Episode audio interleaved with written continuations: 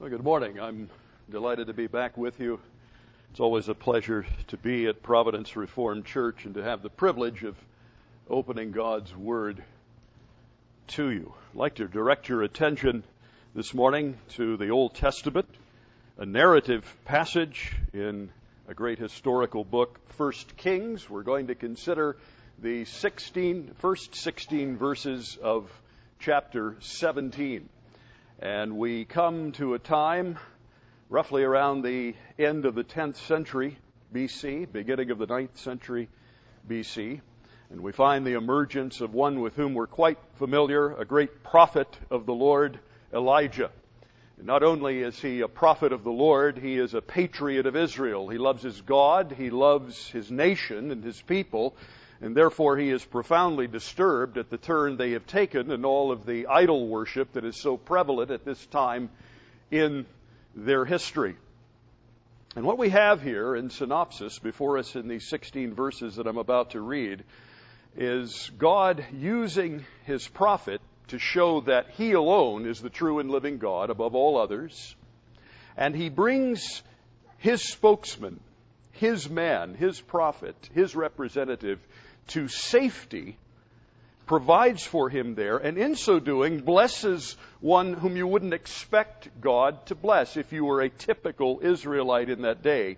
And thereby he shows, indeed, that there is no other God than he, that he alone is able to establish sinners before himself and to sustain them. He alone can deliver from death and keep. So that's where we're going. Let's hear now God's holy and inerrant word, 1 Kings 17, verses 1 through 16. And Elijah the Tishbite of the inhabitants of Gilead said to Ahab, As the Lord God of Israel lives, before whom I stand, there shall not be dew nor rain these years except at my word. Then the word of the Lord came to him, saying, Get away from here and turn eastward and hide by the brook Cherith, which flows into the Jordan. And it will be that you shall drink from the brook, and I have commanded the raven to feed you there. So he went and did according to the word of the Lord, for he went and stayed by the brook Cherith, which flows into the Jordan. The ravens brought him bread and meat in the morning, and bread and meat in the evening, and he drank from the brook. And it happened after a while that the brook dried up, because there had been no rain in the land. Then the word of the Lord came to him, saying, Arise, go to Zarephath, which belongs to Sidon, and dwell there. See, I have commanded a widow there to provide for you. So he arose and went to Zarephath. And when he came to the gate of the city, indeed a widow was there gathering sticks, and he called to her and said, Please bring me a little water in a cup that I may drink. And as she was going to get it, he called to her and said, Please bring me a morsel of bread in your hand. So she said, As the Lord your God lives, I do not have bread, only a handful of flour in a bin, and a little oil in a jar. And see, I am gathering a couple of sticks that I may go in and prepare it for myself and my son, that we may eat it and die. And Elijah said to her, Do not fear. Go and do as you have said, but make me a small cake from it first, and bring it to me, and afterwards Make some for yourself and your son. For thus says the Lord God of Israel The bin of flour shall not be used up, nor shall the jar of oil run dry, until the day the Lord sends rain on the earth. So she went away and did according to the word of Elijah, and she and he and her household ate for many days. The bin of flour was not used up, nor did the jar of oil run dry according to the word of the Lord, which he spoke by Elijah. Thus far, the reading of God's word, may he add his blessing to the preaching of it. Let's look to him in prayer. Lord, we are so grateful and humbled when we think about this passage that we have read and how they are your inspired words, and they are as normative for us today as they were when they were first written. We ask that you would, by your Spirit, examine us, that you would test us and know our hearts, that you would convict and you would comfort, that you would break down and build up, that you would establish us again before yourself as your people, as you open our eyes to the truth as it is in Christ Jesus, in whose name we do ask all of these things. Amen. Joe Torre played baseball for many years, and then he managed a total of five teams, and he now is assisting the commissioner of baseball, Rob Manfred, as the number two man in baseball operations. He's had quite a career in the sport. What a lot of people don't know about Mr. Torre is that he and his wife had a child a little over 20 years ago when he was in his mid 50s. Now, this seems to be something that's happening more and more. Men are becoming fathers beyond the average age in which most men do. I was thinking about him the other day as I was reading an article, and that particular fact that I was aware of just popped into my head, and I began to think about that. I thought that must have made for an interesting childhood for this daughter. I mean, you know how children are at a certain age when they're proud of their fathers and they begin to uh, engage in sort of a battle of the dads. Maybe it's on the playground. Well, my dad is stronger than your dad or my dad is smarter than your dad. Think of what she could have contributed to such exchanges. Well, my dad won the National League MVP in 1971. The Other children probably just sort of look at her. Uh, uh, my dad won a World Series when I was two years old. That type of thing. Uh, unique and really incomparable grist for the conflict mill as you were engaging in father braggadocio. Now, there is a sense in which Israel is at that point in her history now. There is a great battle of the gods going on in which men are no doubt engaging in exchanges in which they want to contend for the God of their choice that suits them. Namely, at this time, Baal, a Canaanite storm god. And what we have here in this great God conflict, as I said a moment ago, is God preparing ultimately through the destruction of the prophets of Baal on Mount Carmel, of which you read as you go a couple of chapters on, actually the next chapter in chapter 18. You see that he is going to ultimately, through a great force, show beyond all doubt that he alone is God and there is none other. And this is a great privilege of Elijah to be used of God to the end of, as it were, causing in the providence of God the real God to come forward. As the old to tell the truth game show line used to go, will the real God please stand up? We can apply that here. Now it's interesting to note that Elijah's name means Yah is God, the first half of Jehovah's name. Yahweh, Yah is God. So the very name that this man bears as prophet means that his express purpose throughout his ministerial life, if you will, is to showcase Yahweh as the one whom alone is God. And as I said, Baal is a Canaanite storm god, so God in His providence, the real, the true, and the living God, is stopping rain in order that He might teach Ahab and Jezebel and all these Baal loving and false God worshiping fools to see that He is God. He causes the rain, no Canaanite God. Now, lest our haughty hearts sit back and sort of ready for this and have an attitude of, you go, Elijah, get him. I suggest to you that this great God conflict is one that serves as an opportunity for us to examine our own hearts. That's why I'm calling it a diagnostic God conflict. To search the heart, to see if, pray tell, there might be some idolatrous way in us that we might be seeking to credit others than the true and living God for all of the favor that we have in our lives. And so I want us to approach this today by asking four diagnostic questions that emerge as one unpacks this great historic passage. And the first of them would be this Are we And we can ask these questions both individually and corporately. Are we, am I, devoid of God's Word? Am I devoid of God's Word? What we have here, because of what we have just read, is the presence of the spokesperson of God somewhere other than with the people of God. He's taking him away for his own protection, and he's also causing spiritual benefit to accrue to another who is outside the covenant. Therefore, Israel is devoid of the Word of God. If you don't have the messenger, you don't have the message. And message and messenger are the same. If you don't have the prophet, you don't have the word. The missing prophet is the missing, thus saith the Lord. Notice how many times, eight in total, between verses 1 and 16, that we are told the word of the Lord. There's an inclusio in verses 1 and 17 the word of the Lord and the word of Elijah are tied together, thereby demonstrating to us that they are synonymous, that you have no presence of God without the messenger bringing the word of that God. And then six times in between, all throughout these things, you see the details of the account as it unfolds. Then the word of the Lord came.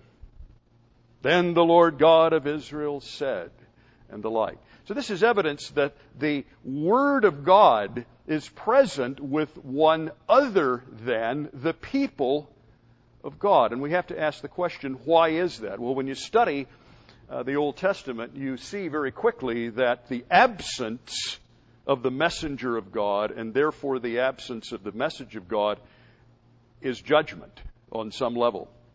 Remember in 1 Samuel 28, where Saul inquired of God at Gilboa. The Philistines were closing in on Shunem. And because the request was made out of anxiety and not out of piety and trust, God was silent in dreams and did not speak through the prophets. Could it be then that Elijah's absence is part of Yahweh's judgment on Israel because of her idolatry? And I think undoubtedly it is so. That there is no presence of God because God's spokesman is there. That some are, because of their sin, devoid of the Word of God. Uh, some have never had that Word to begin with. And I, I, I think about this.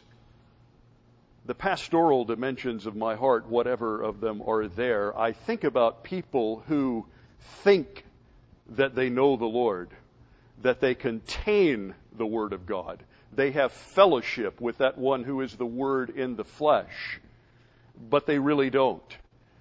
They have idols. They trust the sweetest frames other than the work of Jesus. They prop themselves up by other hopes that are false. But outwardly they look fine. They seem to be okay. For example, they might be very pleased about Israel, the U.S. Embassy in Israel now being in Jerusalem instead of Tel Aviv.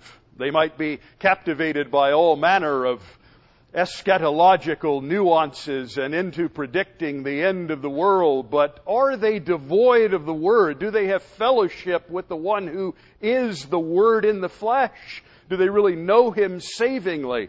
Maybe they're not there yet. Maybe they are. And maybe it is that because of their sin, he has been displaced and is no longer nearby and has moved on to those whom he would be pleased to set his affections upon, who by his grace would gladly receive his word of promise and believe it and trust it and obey it. And do they need to have him come back? Are we devoid of the one who is the Word. I love Isaiah 55, 11, where the Word says that His Word that goes forth from His mouth will not return void, but it will accomplish His purpose and it will succeed in the thing for which it was sent. Those who do not know the Word in the flesh, the one who has dwelt among men and now sits in heaven, those can come and know rather than being devoid, they can possess him, the one who is never void, never empty, but comes full of grace and truth to assign to them precisely what they need his righteousness and right standing before God. That's the dabar, the word of the Lord that comes through the mouth of the prophet. In the New Testament, it's the logos. That word that goes forth from the mouth of God is seen by men in the person of the Lord Jesus Christ. So this is the connection that we see here. We have to ask, are we devoid of the word? Do we need to come to him by faith? Do we need to cause him to return again? Because God will protect his glory. God will, for the honor of his name, remove that which is sacred and that which is blessed. If man insists upon sinning and going another way and loving another God and harboring another idol in the heart. We see this when we study the seven churches in the book of Revelation. The church at Ephesus, if they did not repent, he tells us in Revelation 2 5, he'll come and he'll remove the lampstand from its place. You think of Laodicea, that lukewarm church.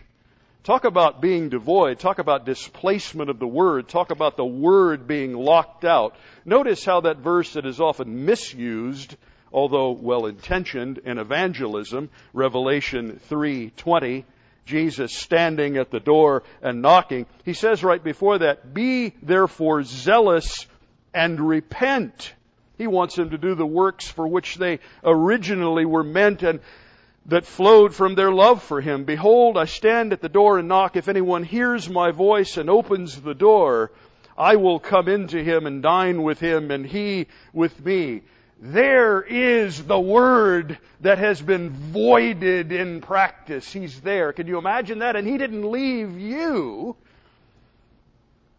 You have displaced him in your sin, and the chastening judgment of God is there, and how kind and how gracious that there is to have a call to zeal of repentance. And here is the Word in the flesh, standing at the door, knocking, longing for his voice to be heard, and the door opened, that there once again might be fellowship together, as embodied in this most intimate of human endeavors and experiences the partaking of food together.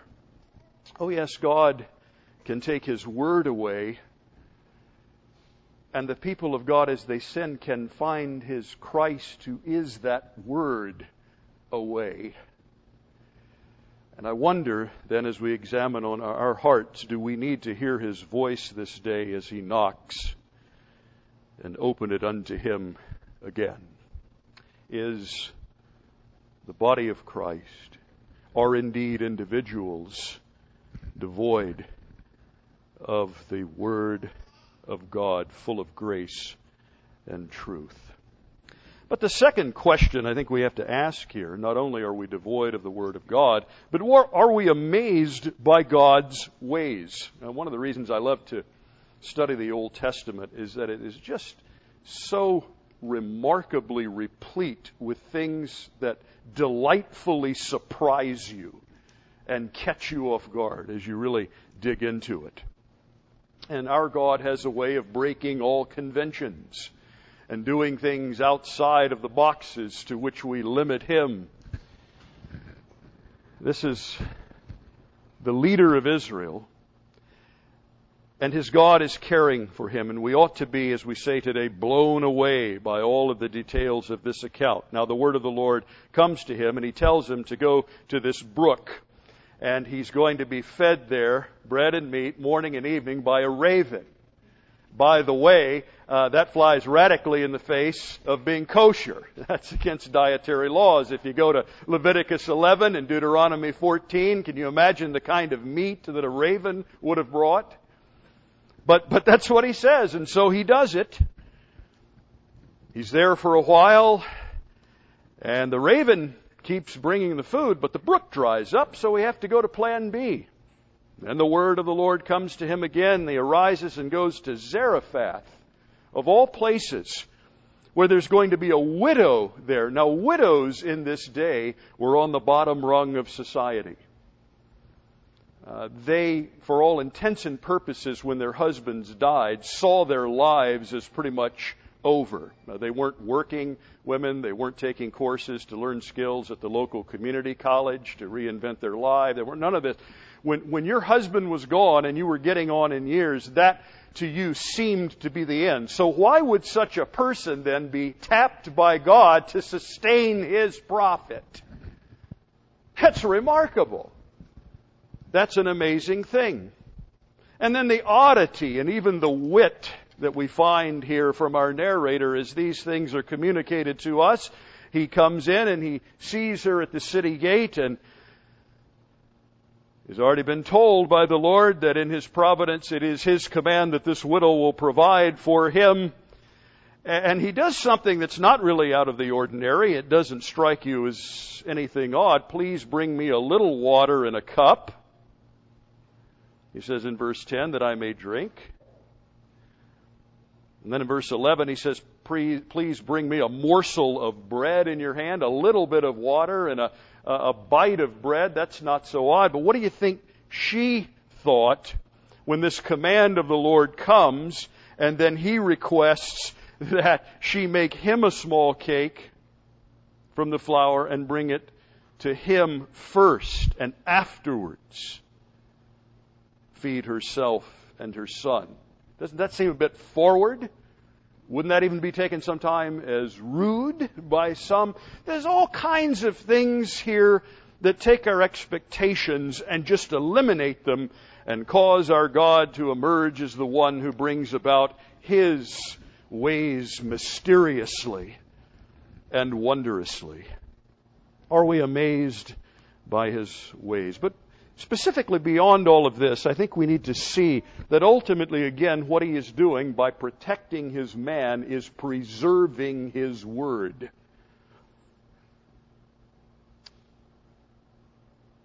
God, in providing for the protection of his word carrier, is revealing the immovability of his truth and causes us to see what is important is that his people have his truth and have his word that without it they will surely die. So as God preserves Elijah, the purpose of the perpetuity and protection of his word for proclamation is established undeniably.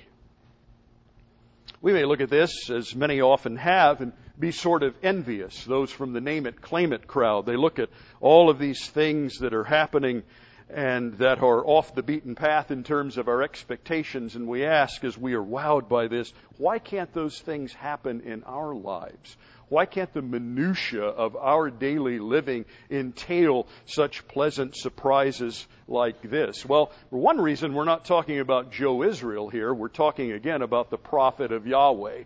This is not just a fellow disciple of Jehovah, but this is, at this time in Israel's history, this is the redemptive figure. So we oughtn't pine about how our lives are not as exciting with such details. We need to look at those and see beyond that God's great desire to preserve His Word because the greatest gift you and I have is the Word of God.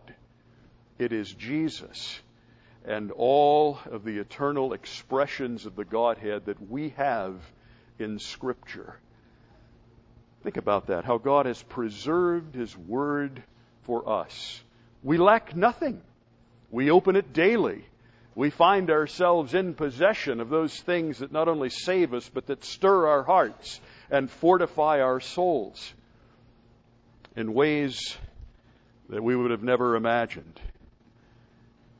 We see there here that there is sort of a macro level, if you will, on which God is preserving the Word, and a micro level by macro, we simply mean this the big picture.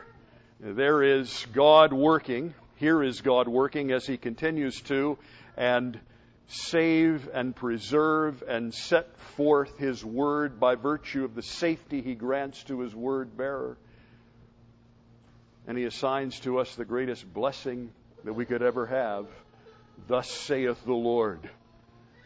To feed upon His Word by faith and to trust in Him, to know that He is setting forth and by the Word and by the power of his Spirit making known the will of his for man's salvation. And when you consider the greater Elijah and how it is that Jesus is the Word in the flesh, the very embodiment of all whom God is, the only thing greater than preservation from death would be the allowance to go under the power of death and then to deliver from that. You see, the safety that God gives Elijah and that Elijah enjoys, one day the greater Elijah will not. But he will come through death and he will rise again and he will be victorious over it. And it is precisely because of that that it is possible for us to do what the woman here is called to do see the command of God, believe the word of God, and act in obedience. Even as in that day they wondered, well, will we survive? Those who loved the Lord Jesus, as we all know from studying the accounts in the New Testament, we know that they had their doubts about whether Jesus would be victorious over death. Would he rise again? You think of the women standing guard or sitting rather by the tomb. You think of the apostles and their doubts in Jesus, the risen Lord after his resurrection and coming forward, asking them why they doubted and all these kinds of things. Shows you the struggle of man. That hasn't changed. We see how it is that God ultimately brings the greatest of preserving victories in raising his son from the dead. We had a story recently of a woman named Blanche Gwynn of Elizabethtown, Tennessee, who almost 50 years ago, after burying what she thought was the body of her son, Private First Class John W. Gwynn, was notified that there had been a switch and the buried body was actually that of Private First Class Quinn Tickner. A check of fingerprints by the FBI provided the proper identity, and thereupon the U.S. Army arranged an immediate home leave for her son serving in Vietnam. You imagine the, the, the, joy of the one that you, you think is dead is alive again, and it is by his living that all who would trust and believe and all who would follow get a leave from his judgment and are freed to come home. You and I enjoy that. Why? Precisely because another is identified in death. And not only so, but comes under its sway and in the span of three days throws that sway off entirely. Are we amazed by all of that to which this historic account points? But I think it's within our liberty also, even if we haven't experienced such cool things in our own lives in terms of the particulars, right? To appreciate those who have. Don't you find that as the years wear on, you don't envy people so much as you marvel at God's work and what He's given them? And when your spectacles, the ones you have on, you know, the lens through which you're looking, has its purpose in seeing God's sustenance of his man in order to preserve his word. And in our context, to see how it is that Jesus reigns and how he is with us, never leaving us nor forsaking us, you can come to appreciate anything that God would do for anyone to that end. Maybe it's strange, but I enjoy investigating the particularities of God's providence because I know that is the precise purpose that He's doing it for ultimately His people having His Word, His hope set before them. Whether it's small things or big things. But here we have the small things, the mundane things of life. We have this widow from afar off who's some 80 miles from Samaria. This one is the last person in the world that you would think would be the provider for God's man as God unleashes his purposes in his life. We ought to, to take great pleasure in that. Just let that simmer Let it sink in. Feel the pleasure of that. Look at the particular ways in which God works and delight in it. The last one you would expect God causing to help this man.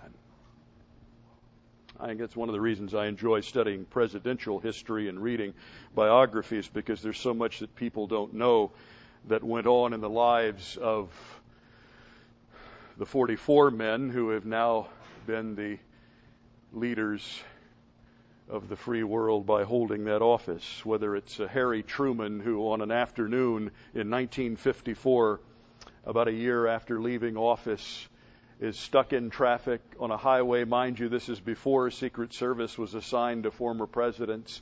And there's a woman up ahead who has a trailer with some animals in it, and suddenly that door comes open and hogs are going all over the place. And the 33rd President of the United States says to his driver, We've got to help that woman get her hogs in. And there's Harry Truman rounding up hogs. Or Calvin Coolidge getting word early in the morning of August 2nd, 1923, that President Harding is dead, supposedly of food poisoning in San Francisco. He's at home in Vermont visiting his father and by the light of a lantern, he has administered the oath of office, and he becomes the 30th President of the United States as his father swears him in. Can you imagine what his father was thinking at that moment? Come in here, son, I've got to administer the oath of office to you. How wondrous, how, how delightful, how tickling to the inner recesses of the soul are God's providential ways, and how much more so for His people. Isn't it amazing that He works this way? Are you amazed by the ways of Yahweh? But thirdly, then we have to ask the question, are we tuned to the Lord's wants? Are we tuned to the Lord's wants? We've talked about this being a widow. She is far away. I've said that, but we need to camp out on the fact uh, that she's farther away even than we realize. Uh, she is uh, in Zarephath, which is uh, near Sidon. It's about 13 miles north of Tyre, and as I said a moment ago, some 80 miles from Samaria. I mean, this is way off into Baal land. Uh, this is not just on the outskirts. So we see God's pleasure in providing for his prophet through a widow, but it would have been somewhat understandable had this been an Israelite widow. But no, he's going deep into Gentile territory, as it were. I mean, this is in the area where Ethbaal, Jezebel's father, had ruled, the Sidonians. He was their king. And, and you would think this is the last place that God would go into to somehow operate mercifully.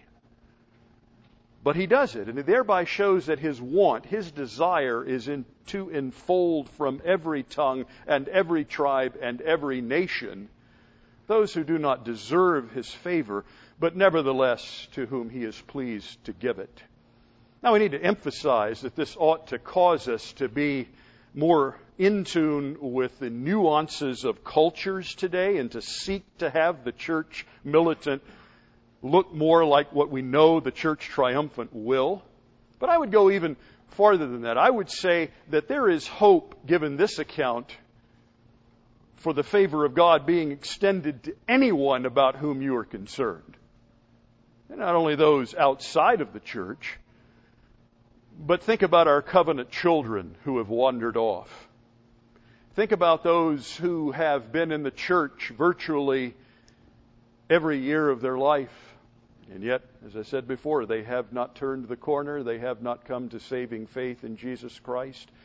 We need to be expectant of God saving those afar off. But we also need to be expectant of Him saving those right in our own backyard whom we see as being just as far beyond the pale sometimes of redemption as those who are in faraway places. I remember Dr. Mike Ross, who many years pastored the Trinity Presbyterian Church in Jackson, Mississippi. And there was a man who had sat in the same pew for years in the same spot. And after Dr. Ross had been pastoring that church for many years, the man came to him one day after having heard a sermon and said that he had trusted Christ for the first time. This is what our God is doing.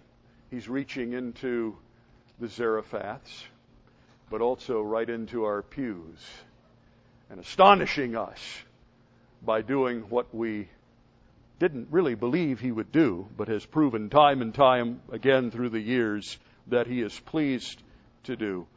His want, his desire is to bring in many from all over, from out of every circumstance. Stephen Charnock, the, great 17th century Puritan who pastored at Crosby Hall, Bishopsgate, for five years in the 1670s alongside Thomas Watson, once said this Oh, how unsearchable are his judgments and his ways past finding out. God has stores of mercy lying by him. His exchequer is never empty. He keeps mercy for thousands and in a readiness to deal it upon millions of sins as well as millions of persons. I don't know about you, but I often forget about that. I'm mired down in whatever's besetting me or keeping me busy. And I fail to just look up and take account of what God is doing, that often in my low expectations will shock me. And this is the kind of text that will call you to ready yourself and to be expectant of His amazing ways to work His ultimate redemptive wants. But then finally, I would ask us in the face of this account, are we moved by the Lord's will? Are we moved by the Lord's will? Specifically, I'm thinking about that which I mentioned a moment ago, as question 24 of the Westminster Shorter Catechism says that Christ executes the office of a prophet in making known to us by His Word and Spirit the will of God for our salvation. What we have here, particularly as you look at the final four verses, we have the, the inductive flow, again, of God's command of God's promise and of the call to believe. It is per the word of the Lord that this woman is going to re- receive what she receives. In fact, in verse 12 there at the beginning, you see she even uses the language that Elijah has used when speaking to Ahab in verse 1. She says, As the Lord your God lives, she takes the same oath that this prophet has. So we're seeing through that that she's beginning to come Yahweh's way. And then there's this great, what seems at first like a crazy idea, but the reality that she experiences that she, if she will take from first the flour and make a small cake and bring it to Elijah, she will afterward have for herself and for her son, because this is per the word of the Lord. That the flour will never be used up nor the jar of oil run dry until the day the Lord sends rain on the earth. We need to see too that this miracle is one of, excuse me, daily consistency. It's not an overflowing. It's, it's not as though that she has so much flour she can't contain it all and she has to stack some of it in bags out back. But just what is needed comes daily in terms of the oil and in terms of the flour. And it continues for many days. The promise is that the flour will not be used up and the jar of the oil will never run dry. Literally in the Hebrew, we could most accurately translate this will never end. That is, it keeps going until the word of the Lord says otherwise, which in this case would be the sending of rain, which comes later. Jesus in Luke chapter 4 actually tells us three years and six months in Luke 4:25. Well, what we have to see with all of this is verse 15. So she went away and did according to the word of Elijah. She obeyed. She heard the command of God, heard the command of God, believed the word of God, and experience the fulfillment of that word through obedience. Not because of it, but through it. And so there's a couple of things we have to ask ourselves. Do we appreciate the fact that God is so faithful, this one who requires of us faith, ultimately in the greater Elijah, the Lord Jesus Christ? Do we see, again, are we encouraged how this account points us to the glorious reality that whosoever would come, whomever would believe, may? That heaven's door is open wide to any and all who would simply hear the command of God, believe the promise of God, and obey the word of God. To not be afar off from obedience, but be in it, so that you are never devoid of the word, so that you are never mundane in the face or, or blased by his ways, or you are never out of accord with his wants, but because you are moved by his will, and that is that all men everywhere believe, then you can develop a greater sense of conviction about how it is that all people everywhere need to hear, need to be expressly told about the commands of God and the promises of God and called to believe. I was so convicted a couple months ago. I had lunch with my colleague Bob Bierkes, who, as you know, last year had major surgery on his brain. He's doing much better now, though still trying to recover his voice. And he said he'd been emphasizing personal evangelism to his congregation. And he'd been getting some pushback on that, and people would say things like, Well, I evangelize with my lifestyle which is a very popular out in this day and age in which we're increasingly daunted by everything that's happening round about us, and we just so often don't want to go there because of new atheism or what have you. But Pastor Bierkes' response to such statements is this I would hate to stand on Judgment Day and it become clear to my unbelieving neighbor why I lived the way I lived, but I never told him. And to have him turn to me and say, with it too late, so that's why you lived the way you lived. You know, this calls us, I think, to have a, a great burden for those far and wide to know the wisdom of God, to have a knowledge of Him, Solomon says in Proverbs chapter 2, beginning at verse 1 in his instruction to his son, My son, if you receive my words, and if you treasure my commands, so that you incline your ear to wisdom and apply your heart to understanding. Yes, if you cry out for discernment and lift up your voice for understanding, if you seek her as silver and search for her as hidden treasures, then will you understand the fear of the Lord and find the knowledge of God. See, the fear of the Lord. That's what Israel, that's what these Baal worshippers under Ahab and Jezebel's leadership didn't have. They didn't fear the Lord. Those who fear the Lord see Him as the only true God. And they find the knowledge of God, the daya'at, not merely basic wisdom, but a knowledge of the will of God unto new obedience. That's what we have here. God's favor to one afar off, and we never would have expected to believe and to obey and to experience His blessing. But she does, and thereby proves that it is for whosoever. Richard Baxter, another great 17th century nonconformist, said, I conceive that there could be no stronger word as whosoever in the gospel offer.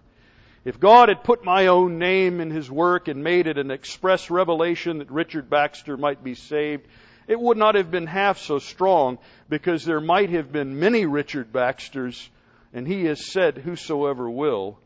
How then could I be certified knowing that it was especially for me the word was meant?